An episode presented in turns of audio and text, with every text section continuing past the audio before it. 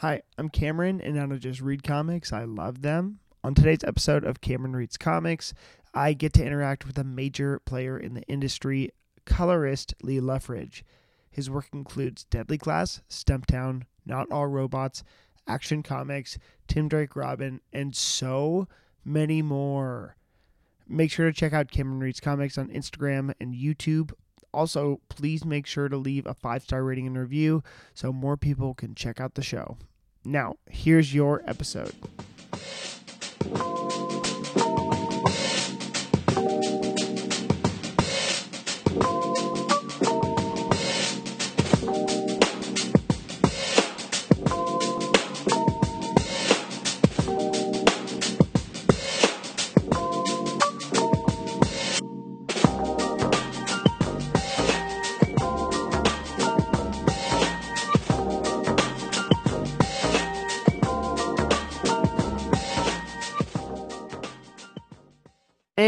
And welcome back to Cameron Reads Comics. My name is Cameron, and I just read comics. I love them. And today we have a super special guest, Lee Loughridge, colorist extraordinaire. Hi, Lee. How are you? Good. How are you? Doing excellent. So before we get into comic book questions, because I have a million for you, uh, I want to talk about how we met, and I want to talk about cars because I have recently gotten into cars and we met randomly at a car meetup in Long Beach. It's called All Makes Welcome, hosted at Good Time Long Beach.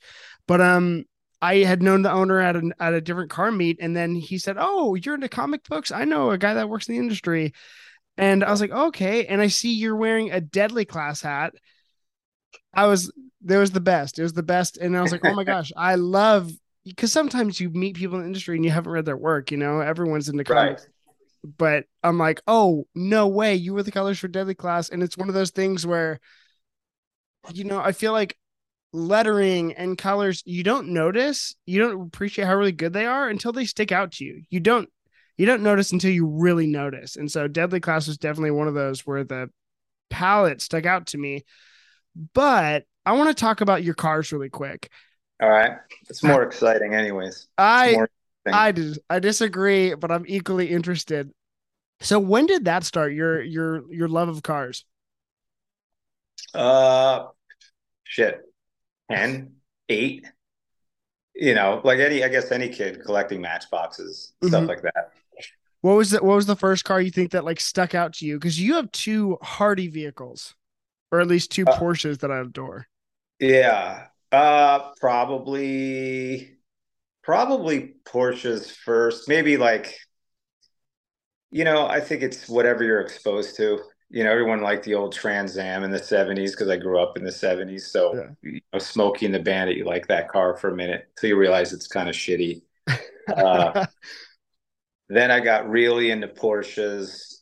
Um, probably a lot of it, you know, we've dialed it down. There's a group of us that are into comics, um, Porsches, BMX, punk rock. Oh, really? And the thread is we were trying to figure it out for a while, but I, I think the thread is BMX because when uh, BMX was getting big in the 80s, all these guys were buying Porsches like 944s, 911 turbos, and and using them in ads. So oh, I think that's where you know where we got kind of stuck on on Porsche in general was probably through the BMX scene, and because I, I, was highly into that, you know, skateboarding and BMX then. So, yeah, were you like following the Bones Brigade generation, or should I go one yeah. back? Because I worked at a no, surf I, shop I, for five years. I'm like really into skating and surfing and everything too. Yeah, I, I was the Bones uh, generation. I mean, I still like the older guys like Alva, Jay Adams, and them, but of course, uh, yeah, I was definitely an '80s and into early 90s uh generation. And did you grow up in California? No, New Jersey. Oh, no way. yeah, so yeah, I was way out of step there. That's so because because I know that Ed Brubaker grew up in San Diego and he was so into punk and he talks a lot about the punk scene. So I'm like, yeah. I know that Deadly Class has such influence, especially being placed in San Francisco, but I just didn't know. Um, yeah. Did you uh I want to I want to hear what made you decide on the two cars you have. Name them, and if you guys don't know, just Google them. Uh, but wh- what do you have two Porsches, right? Right. Which Um, which models? Well, I, you know, I got my first Porsche when I was 17. It Oh was no a, way. a 924 and it was a complete pile of shit. But it looked pretty good and it's all I could afford. It Yeah. was, you know, got into the brand, I guess. Uh, and it was, I mean, from the ride home, it was blowing, you know, just blowing by oil, smoke. It was, it was a pile. It was like four grand. And uh, I, I went right from a GTI to that. You know, it's like the the total like I don't know car guy back then. You get a GTI and then you hope you can get a Porsche, but the Porsche was not as good as the GTI. But I spent like two years restoring that car, and then um and then it got totaled. Uh, Oh my no father my father got sideswiped. Um, Oh, I was the I went to art school. and When I was away at school, I made him drive it, you know, once every two weeks, and he got sideswiped, and it got destroyed. So it was worth nothing. Um, oh, but then I got like five grand for the car. My dad felt bad, and he uh, gave me a work truck of his. He signed with a new company, and he was able to keep his old truck. He goes, "Take my truck," and then I sold the truck for another five, oh wow. and then I got a loan through my mother's credit union and bought my aunt's 84 911 Carrera. Oh And wow. that was that was in like I was like 20. Oh no, and you're you're driving a cooler car than all your friends.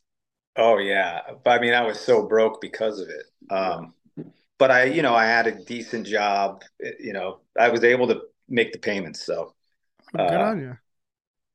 But then uh yeah, so I've had them forever, my whole life.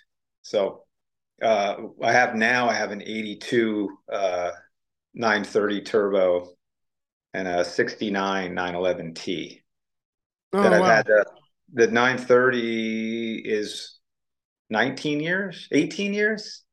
Shit. I think I've had it maybe maybe 19 years. Yeah, 19 years now. And you post those cars on your Instagram, so everyone should go follow you. It's it's just at Lee Loughridge. Yeah. Yeah, I I was checking it out because when we had met that day, I was like, I want to see the cars that because I saw it. What was the, which one's the gray one? Is that the nine twenty? That's 924? the 930. Yeah, that's Oh, the 930. Yeah, that one's awesome. And so I was like, oh, look at that. And you said you're going to go work on some more cars. And so I wanted to go see, follow that. But um, that's that car's so cool. Can I can I actually make a couple? There's one name I want to guess is in the BMX car crew, and that's Sean Murphy. Oh yeah, I know. Yeah. That No, guy's Sean and I we talk cars. Yeah. because that guy, I know he has a Datsun. I know that uh, Yeah. he draws like every Batmobile and all of his Batman titles. So I'm like, I feel like that's a huge one. He's a total car head, and he's got a couple. He's got a he's got a stable, I believe. That's Uh, awesome. he doesn't post a ton of them. Um, we were talking about that because people get weird, you know, they think you're bragging at this point. But yeah. I was telling him, we were just talking about this in San Diego, and I said, fuck them. Fuck everybody. Like, you're old enough now, you can post it. You know, like if you're posting weird shit in your 20s, you look like a douchebag. Yeah. Like at our age, fuck you. Work hard and buy something cool. Like, Yeah. you know, you, you have the, we have the years to get that going. So Mhm. it is what it is. No, you're totally right. That's awesome. And he's Well, in Toyotas. Like it's not like our Datsuns. It's not like yeah. it's some crazy, you know, like uh, fucking Lamborghini Miura or something. Yeah, it's not a it's not a, uh Countach or anything. But um oh my yeah, gosh. none of these are that. Speaking of which, I've been so into uh Ferraris, the Dinos. I think are Yeah. so cool. like if I could have a dream car, that'd be but that's them trying to compete with the Porsche, I found out. So Yeah, I'm I'm with you. I never really gave a shit about him, and as of the past four years, I love him. yeah. I just I, watched I'd love to have one. yeah, I, I watched uh Ford v Ferrari and that kind of influenced a lot of what my Google searches or whatever. Um, but let's get into let's get into the books. So I want to talk Deadly Class, but I want to just talk. There's a couple things. There's one book I haven't read, but I've wanted to read, and I have questions about your collaborators. But um, I wrote down. Obviously, you just you said got off of uh Action Comics by Phil Kennedy Johnson. How was that run? How was that uh experience? Were you every other book? Was it? No, I just I worked on them straight for uh, I, I, guess about a year, maybe tw- a dozen issues. No. You know, a lot of times a run is in in historically a run is like 13. Yeah. But nowadays we're in like this trade driven market of like mm-hmm. five, six issues. So you just don't know anymore. Mm-hmm. So I, I stayed on that, you know, on about a year of that run. And then they got it, you know, they had a they had a whole different team. So they just jumped teams. Oh, really? Yeah. Is that is that what's happening now with the new like Superman's going on a whole new thing right now? Yeah, they you know it's just it's common. You know, they yeah. jump teams and you just so I, even when I was on that, I thought I was doing a couple issues, and then you know they'd send me another one, and I went, okay, I guess I'm still doing. You how know, many? You know, how, how many books do you color a month? Well, I don't want to reveal that. Oh, I'm sorry. I'm sorry. I I just no no that's no that's fine. I'm I, always wondering the turnaround because I'm like it, it, blows my mind. Just uh, I feel like your job probably has the most. I was thinking about today when I was driving. Probably the most satisfying. Um, like you know, you get this black and white page, and then you know the com- the completion is coloring it in. I'm sure is there is that like really satisfying that process for you, or is it just work at this point? No, I I love it. I I like doing it. Um, you know, I'm a cake decorator. So oh, yeah. and luckily I've been doing this long enough where I, you know, I get to work with a lot of the best guys. So, you know, yeah. it's, and you know who's good when you're going over them. Cause I'll go over, I'll see art that looks good. And once I start throwing color on it, a lot of times you realize the things they're not thinking about, you know, yeah. where it's defining planes, separating planes or tangents, or just thinking about the foreground and it, it just action in general you know the good guys it's just easy the whole thing process is easy and the guys that might look good sometimes it takes a long time to kind of make sense of the chaos they throw on the page do you have a favorite artist um colorist pair because i feel like sometimes and, and maybe you you see this but there's some artists where it's like their work looks better with a certain colorist is there any yeah. who's your favorite collaborator nick Dragotta and frank martin oh, okay. Uh, east east of west, east meets west, east of west. Yeah. Which they're oh. doing another run of that. Oh no way. Great, yeah. Those two are are great. And even actually I, I like Mateus Galera and um uh, what's his colorist name? Um I can tell you. Shit. He's so freaking good. That uh, sucks. It's on the tip of my tongue. But yeah, I'd say Frank Martin's Frank Martin, I'd say colorist. He, he's probably my favorite. Uh, you know, there's a ton of people I, I respect and think are great. Guys like Matt Wilson, Nick. Nick, like Matt Wilson are... makes me lose my mind. I was like, oh my gosh. Yeah. Matt came out of my studio. So, so there's a reason you like him. Yeah, that's exactly. okay, wait, so do you, how did that process happen? Did you make your own coloring studio or like what do you yeah, even mean by studio? It started as that because back then we were doing archival reconstruction work and mm-hmm. um, separating a lot of stuff for other colorists for DC. Mm-hmm. And then I just started hiring kids out of SCAD where I went, Savannah College of Art and Design. Okay. And typically I picked the best people. And then we we rolled it into a lot of art and um, in writing stuff and you know, I was trying to make it like this overall studio. Um, but yeah, Matt Wilson came out of it. Nick Dragotta came out of it. Nick Filardi came out of it. Oh, wow. Um, you know, a lot of guys. Shawn Crystal was there for a while. Um, there was a lot of people, a lot of great guys, but it was yeah. fun. We held it down for like probably 10 years. And then technology started moving so quickly. We didn't, you know, I didn't need these big fiery printers and you know, we used to scan all the art and everything. And then um you just didn't we didn't need to do it anymore. You know, everyone has a scanner now. Everybody can, yeah. you know, they're doing digital proofing. Back then it was all printed proofing. You know, I had to FedEx everything off all the time. Oh my gosh, that's so much mail. Yeah, it was like it was like it was like chasing technology for a long time. And um I just saw the writing on the wall. And then I and the internet too wasn't that great then but it hit a point where I just shut the studio down. One day I I was just frustrated one night, came in, started packing. Yeah. And as I came in, I said, go get internet at your house or get another job. And uh, we're doing this at home. And my daughter was just born. So I kind of wanted to be home more Yeah. for her. And then, and I just bought that Porsche. So Oh heck yeah!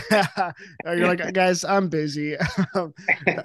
That's awesome. So, you know who who I think I actually we should talk about Deadly Class because I got to ask all my questions. So I want people if they have if they want to know to hear about it. But um, how did you decide on that color palette for that book? Because you had told me a story about how they wanted it to be a little bit more three dimensional, and you were like, no, like a matte color finish is it for that. What well, what brought that to you? so Rick and I are, you know, closest of friends. Yeah. So he came up with that concept, and then we lived literally four doors away. So Oh, we talked about that book on like multiple bike rides and hanging out, and then um, uh, the, uh, you know, just he decided on Wes to do it to draw it. Wes did some pages. mhm.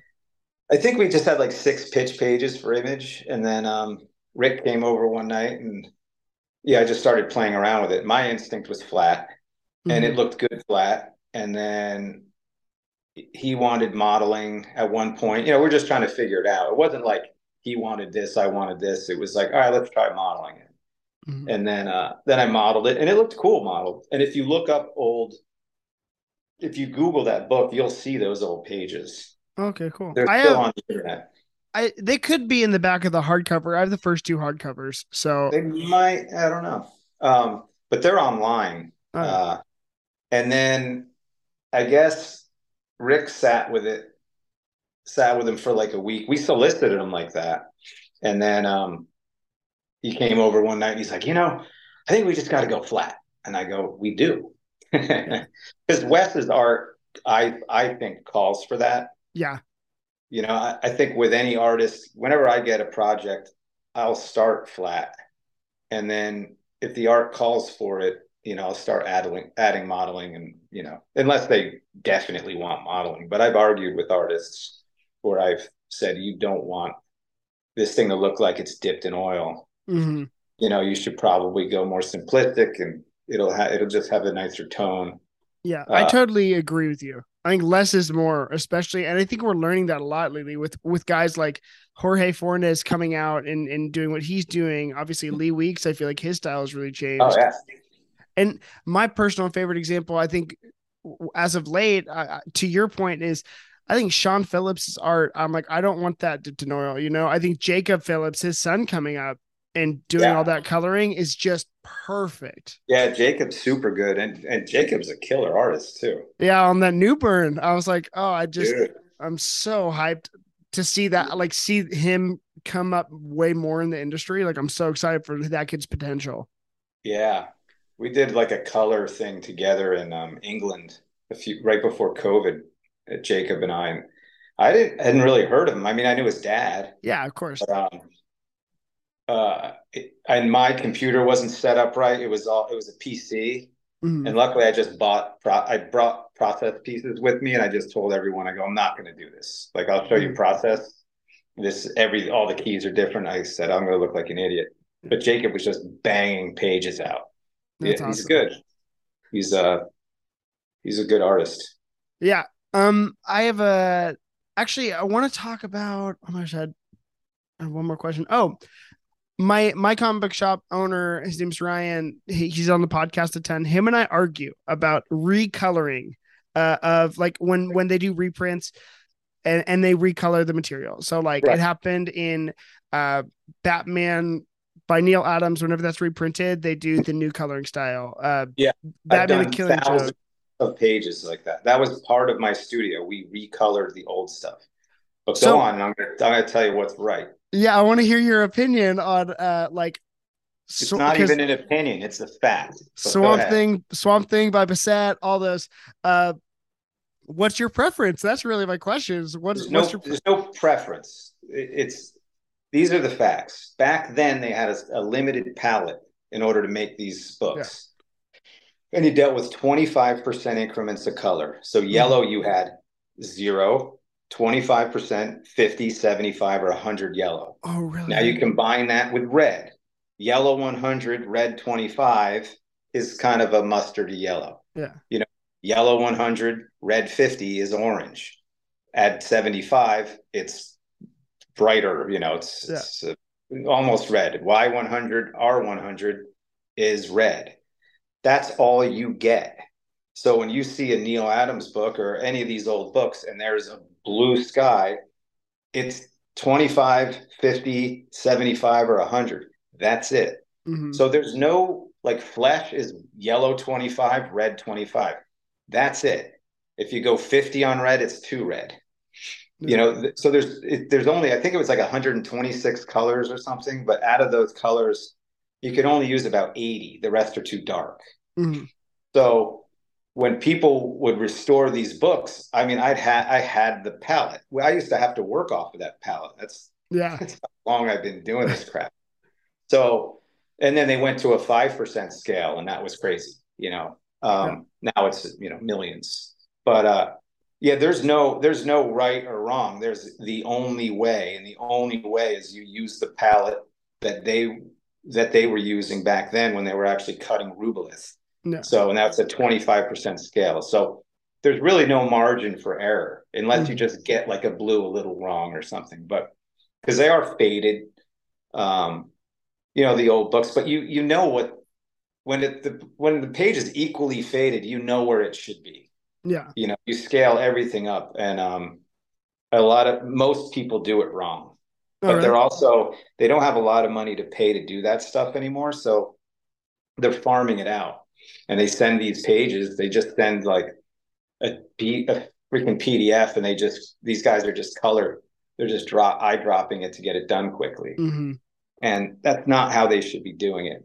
Um, uh, uh, does a lot of that, and um, we talked about that this year in San Diego, and uh, ad nauseum, in fact, and uh, he does it right. Oh, he knows cool. he knows what to do. But he's also we came from the same uh, uh, generation, I guess. That's awesome. That's like such a unique perspective that I never get to hear. Um, Not even unique. It's the only perspective. All right. Well, that's you heard the, it here first, guys. It's the only correct way to archival uh, do archival reconstructions. It's the only way. If you're not doing it that way, you're doing it wrong. Uh, that's awesome. Because that, like, the way you're doing it didn't exist. So you just you're a yeah. fucking liar. You're a fraud. Dang, called out. Um, okay, so now I want to talk about adaptations because I, when I talked to you, I only knew that Deadly Class had been uh, an adapted work of yours. I didn't know that you were on Stumptown. Yeah. Okay, yeah. so you have to be. I understand. I haven't read that book, but I've always wanted to. I'm a huge Greg Rucka guy. How yeah. did how did the uh, meetings with the studio or the adaptation process uh, work between Deadly Class and then Stumptown? So Stumptown, I really have no idea because oh, okay. I did that book in the beginning, and then I got, and I was doing it very, very cheaply um, because I liked everybody, and yeah, it was a cool project. And um, at one point, I got super busy, and I I knew I wasn't going to hit the deadline, and then they just, I think they had um, Rico Renzi jump in and then he stayed in. So that book, um, I believe Oni owned it, or maybe the writer owned it, maybe Rucka owned it. I, I don't know that deal. I have no idea. No. So that and that happened years after I worked on it. I mean, a fucking decade or so, maybe. Oh, really? Yeah. It, so I have no idea how that happened. Deadly Class, I was more in the loop with Rick. Um, you know, that just happened where the book was out and uh, Rick put a pitch together and, you know, had management and went out and shopped it. Yeah. That's awesome. You know? That's such like, I loved that show and it included my favorite line from the comic where, uh, especially because this is where I identified most in high school when, um, oh my gosh, I was talking, it's Marcus is talking. Oh my gosh, I forgot his name. He's listening to the Smiths and he's like, right. oh my gosh. He's like, using that gay shit? And he's like, no. I'm like, I'm not gay. like, like being vulnerable and listening to Smiths because I was like, I was the kid that listened to the Smiths in high school. Yeah. And I'm like, this is. He's like, this is brave. And I'm like, oh my gosh. I, was, I like, was the kid calling the kid listening to the Smiths in high school gay. oh, good, good. Well, look at us now. I was way too way too punk rock for the Smiths, but I also have a no Morrissey rule in my life. Yeah. Uh, I just I'm just not a fan. I get it. Especially... That's okay. I'm I'm Cure over Smiths. Okay, you're Robert but Smith I didn't guy. Even, I didn't even listen to the Cure in high school. I was, I was too hardcore. I, it was what, not. What, what, did you listen to? Just old hardcore, like New York hardcore, DC, Dischord, you know, stuff okay. like that. I, I was too, uh, too tunnel visioned, you know. That's so funny. But My, now I like it all, but I don't like the Smiths. we haven't. They haven't grown that much. Give it. Give it. A, give it some time. Uh, I, I was. I have. You're like, uh, this the hill I'm dying on. Um, awesome. Well, honestly, that's right now as as many questions I had for you. Uh, tell us what you're working on right now. Uh, We're coming up. You just posted Jason Aaron. Oh yeah, Once Upon a Time.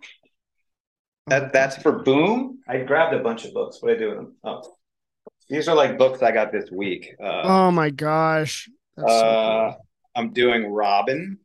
Tim Drake Robin. Awesome book. Dude, this book is lights out. Riley Rossmo is a genius. I love uh, those colors already. I had new Think come out for AWA. Oh, uh, awesome. uh, I, I, guess they're reprinting Batman Beyond. I just got this foil. Wait, cool. you did Batman Beyond? Yeah, I did it for years. Oh my gosh! I did wait. Batman Adventures for years too. So wait, oh, you you gotta tell me about working with with uh we talked about this briefly. I remember, but like if you're on Batman Beyond and like and Batman Adventures, that means you're working like Rick Burchett, Ty Templeton, yeah. Darwyn Cooke. Yep, yep. Darwyn. What, was, yeah. what were those issues like coming out? Was that just like it was the best. All I ever wanted when I got into comics, all I wanted to do was Batman Adventures because I oh. loved uh Burchett stuff and um I, I loved that book. And then when I got it, I I held on to that and then did Batman Beyond. And then I got introduced to Darwyn through that and did stuff with him. Um, those were the best because they were simple. Yeah. I wanted to work up upstairs, I say, because upstairs from DCU was Vertigo. Yeah. So I always wanted to work upstairs for Vertigo, but for some reason they had me pigeonholed as like a superhero guy. yeah. But then I finally got work through Axel Alonso up there. Oh, cool. And, and I then I was like Vertigo guy, and then I couldn't get back downstairs because I was Vertigo dude. Wait, so what? I, your your Wikipedia, by the way, very limited. But what uh Vertigo titles were you on?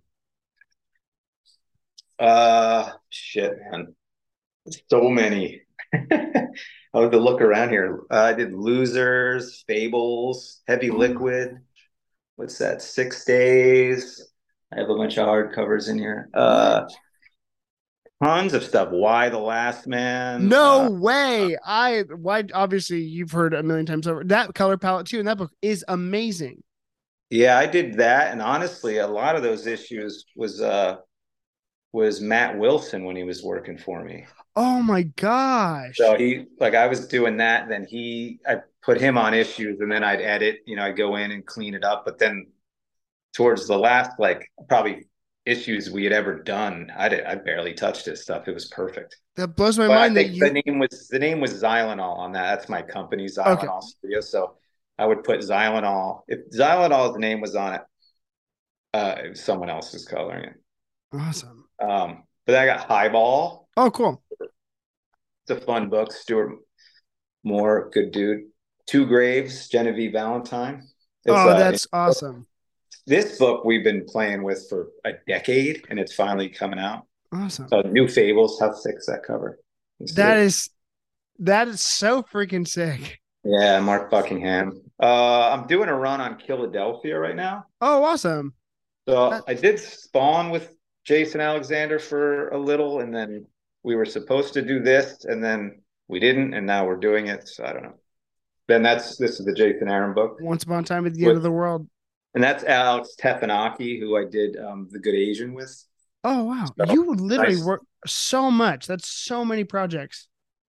Yeah, I think uh, I think I worked right right currently. I'm working for like 15 companies. It's nuts. You're a big deal. Oh my gosh, that's awesome, man. Well, glad glad to know that you're busy working. You know, it's yeah, I've been slammed. It's been great, um, but like too busy. Like um, my calendar is ridiculous right now. Yeah, but, well, you know, I, I'm not arguing. I'll never complain about being busy because not being busy is the fucking worst thing in the world.